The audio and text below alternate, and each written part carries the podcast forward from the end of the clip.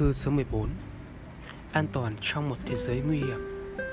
Seneca gửi Lucius Bạn thân mến, Tôi thừa nhận Con người bẩm sinh đã yêu quý cơ thể mình Và có bổn phận chăm sóc nó. Tôi cũng không tiêu cực đến độ phủ nhận hoàn toàn Việc nuông chiều bản thân, Mà tôi muốn nhấn mạnh, Ta không nên là nô lệ của thân xác. Một người làm nô lệ cho cơ thể, Sẽ luôn cảm thấy sợ hãi, Chỉ quan tâm đến nó và qua đó vô tình trở thành nô lệ của nhiều thứ khác. Vì vậy, đừng hành xử như thể cơ thể là lý do chính cho sự tồn tại của ta. Chỉ nên coi nó như một thứ cần thiết cho cuộc sống. Ai đó si mê cơ thể sẽ dễ cảm thấy khổ sở, lo lắng và thất vọng vì những lời dè biểu chê bai và những phẩm cách sẽ trở nên rẻ đúng nếu một người quá coi trọng thân xác.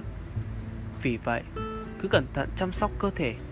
Nhưng khi gặp hoàn cảnh thử thách lý trí, danh dự hay lòng trung thành, bạn hãy dũng cảm mà đưa thân vào biển lửa.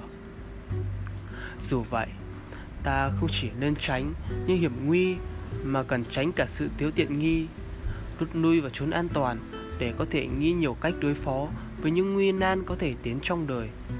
Nếu tôi muốn không nhầm, ta thường sợ ba thứ. Ta sợ nghèo nàn, sợ bệnh tật và ta sợ sự độc ác bạo hành từ những kẻ quyền thế. Trong ba thứ ấy, nỗi sợ cuối cùng ảnh hưởng lớn nhất đến ta bởi nó đến một loạt với những tin đồn thất thiệt và những hành động dọa dẫm. Nghèo nàn hay bệnh tật đến trong im lặng và không có gì để khủng bố các giác quan của ta. Nhưng hình phạt đến từ những kẻ cầm quyền thường được làm quá lên khiến ta run sợ.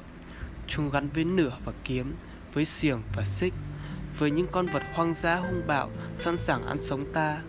Hãy thử tưởng tượng, nào là tù ngục, giá treo, đến móc sắt, cọc đâm, xuyên từ bụng lên miệng, tứ ma phanh thây giật đứt lìa chân tay, hay những mảnh quần áo tàn tạ đầy máu, che đi những vết bỏng lửa, rồi nhiều thứ khác mà sự tàn bạo của con người có thể bày ra.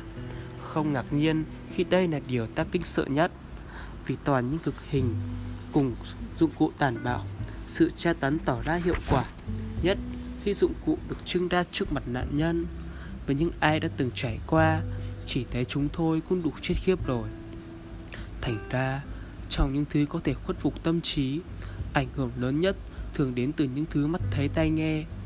Những tai họa khác dù không hề kém phần nghiêm trọng, nhưng lại không thể thấy được như chết đói, chết khát, cơ thể mục rữa cơn cuồn ruột như nửa đốt. Chúng không bày nổ nổ ra trước mắt ta, Trong khi những kẻ cầm quyền độc ác, Giống như chiến tranh, Nấn át ta bằng những thứ bên ngoài, Như giáp trụ vũ khí Và những cuộc hành quân đầy sức mạnh. Vì vậy, Hãy cố kiềm chế Và tránh xúc phạm đến những kẻ cầm quyền. Lúc này, Chúng ta sợ dân chúng ở đây. Lúc khác, Nếu chính quyền được định hình Bằng cách nghị viện điều hành mọi thứ ta cần tránh người có ảnh hưởng lớn nhất. Hay thời điểm nào khác, ta lại cần biết điều trước những người được dân chọn đã cai quản. Kết bạn với tất cả bọn họ cần rất nhiều nỗ lực. Vì vậy, dễ dàng hơn là đừng để ai trong số họ trở thành kẻ thù. Nói cách khác, người sáng suốt sẽ không bao giờ làm gì khiến dưới cầm quyền giận dữ, mà tránh xa họ, giống như cách thuyền trưởng hướng con tàu ra khỏi xa tâm bão trên biển. Khi bạn hướng đến Sikini, bạn phải vượt qua eo biển. Kẻ lái tàu thiếu kinh nghiệm sẽ phớt lờ những nguy hiểm từ gió nam và không men theo bờ biển bên trái mà theo hướng ngược lại, nơi gần phía xoáy nước. Nhưng người lái tàu dày dặn thì khác. Họ sẽ hỏi hai những ai thân thuộc với biển cả vùng này về thủy triều, về cách đọc dấu hiệu đến từ những đám mây và lúc nào cần đánh lái tránh xa những quãng trở gió để có thể làm tàu lật. Người khôn ngoan cũng làm tương tự như vậy. Họ tránh những người có chức quyền, những người có thể đe dọa hay làm hại họ, nhưng sẽ thực hiện việc đó rất cẩn mật, không để ai nhận thấy, bởi đó cũng là một phần quan trọng. Thận trọng tìm tới nơi an toàn, vì lẩn tránh cũng là lý do bị kết tội. Vậy nên, hãy tìm lấy lối thoát an toàn cho bạn giữa đám đông.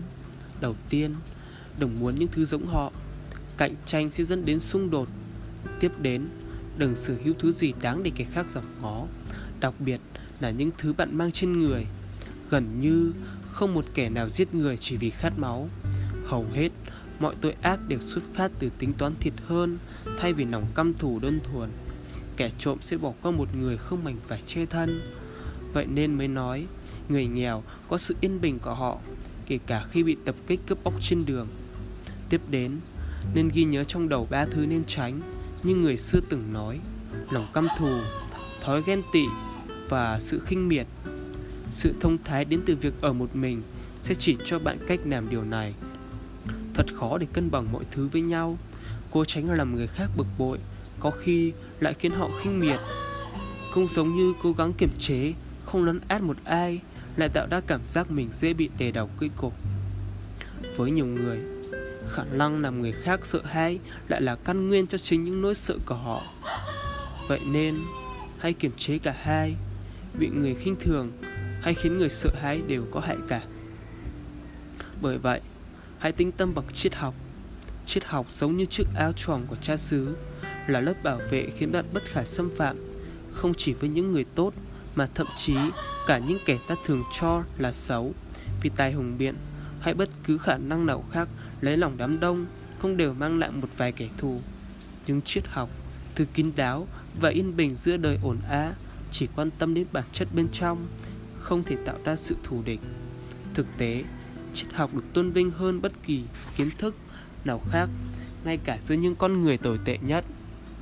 Sự khôn nổi không bao giờ mang lại sức mạnh thực sự, không bao giờ có thể vượt lên những phẩm cách và triết học sẽ mãi được tôn sùng vì sự thiêng liêng tuy nhiên, triết học cần được rèn luyện một cách thầm lặng và điều độ, không vô trương. Cái gì? Bạn hỏi. Ông thực sự nghĩ Marco Kaito người lên tiếng trong cuộc nội chiến, luyện nó một cách điều độ? Kato, người dám dũng cảm đặt mình giữa những tên cầm quyền đầu độc ác và quyền lực nhất. Trong tình cảnh chỉ có thể lựa chọn hoặc theo Pompey hoặc theo Caesar Kaito đã dám đặt mình ở giữa và thách thức cả hai câu chuyện này có thể dấy nên tranh luận liệu thánh nhân hay những người thông thái có nên tham gia vào chính trường hay không. Ông đang hướng tới điều gì? Kaito, cuộc chiến không phải vì tự do tự do đã mất từ lâu lắm rồi. Câu hỏi chỉ là ai trong các Esa hay Pompey sẽ chiếm được Lama mà thôi. Vậy, ông đâu có phận sự gì trong vấn đề này? Dù ai trong hai người đó lên ngôi cũng có gì khác biệt với ông đâu? Có thể người tốt hơn sẽ thắng nhưng không thể thắng mà không làm kẻ ác được.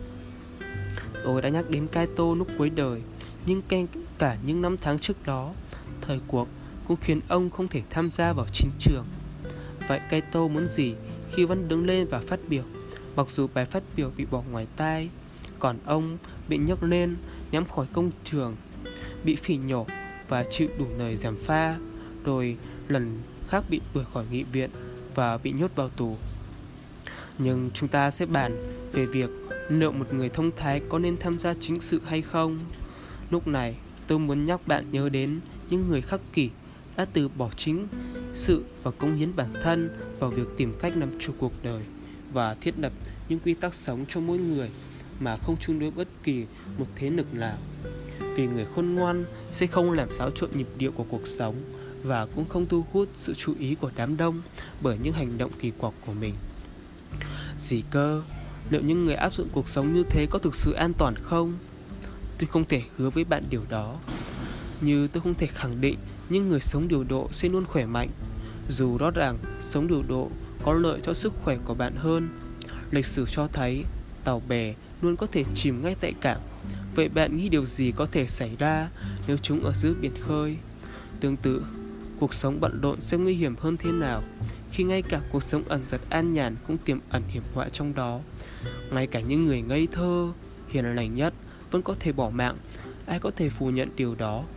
ta chỉ có thể khẳng định rằng những tên tội phạm thì chết nhiều hơn giáp có dài đến đâu vẫn có thể bị xuyên thủng vậy nên người thông thái sẽ cân nhắc về mục đích nhiều hơn ta có quyền bắt đầu nhưng kết quả đôi khi do vận mệnh và ta chẳng thể nào phán xét bản thân nếu kết quả không như ý. Vận mệnh sẽ đem đến những điều không may, những thứ tồi tệ, nhưng chết trong tay kẻ trộm không phải là tội lỗi. Giờ bạn đã quen ngửa tay xin xỏ Vậy tôi sẽ đưa cho bạn một thỏi vàng, Và vì tôi nhắc đến vàng, Việc học cách sử dụng và tận hưởng nó Sẽ khiến bạn cảm thấy thoải mái hơn. Người biết hưởng thụ sự giàu sang nhất Chính là người cần ít nó nhất. Ai đã nói vậy? Bạn hỏi. Tôi cũng không chắc, Hoặc là Epicurus, Hoặc là Metrodoro, Hoặc một ai đó từ trường phái của họ. Nhưng ai nói, Thực ra đâu quan trọng. Người đó nói cho tất cả chúng ta. Ai cần đến tài sản sẽ luôn sợ hãi cho thứ khối tài sản của mình. Nhưng không ai thực sự tận hưởng được gì Khi nỗi no cứ luôn canh cánh. Kẻ cố tích nô lý, không ngừng bận rộn với những tính toán thiệt hơn, Được mất, sẽ quên mất việc hưởng thụ lợi ích mà tài sản mang lại. Anh ta cứ mãi thu thập hóa đơn, Cân đo đong đếm là sổ sách Và vô tình biến mình thành tay quản lý, Thay vì là một ông chủ thực thụ. Kính thư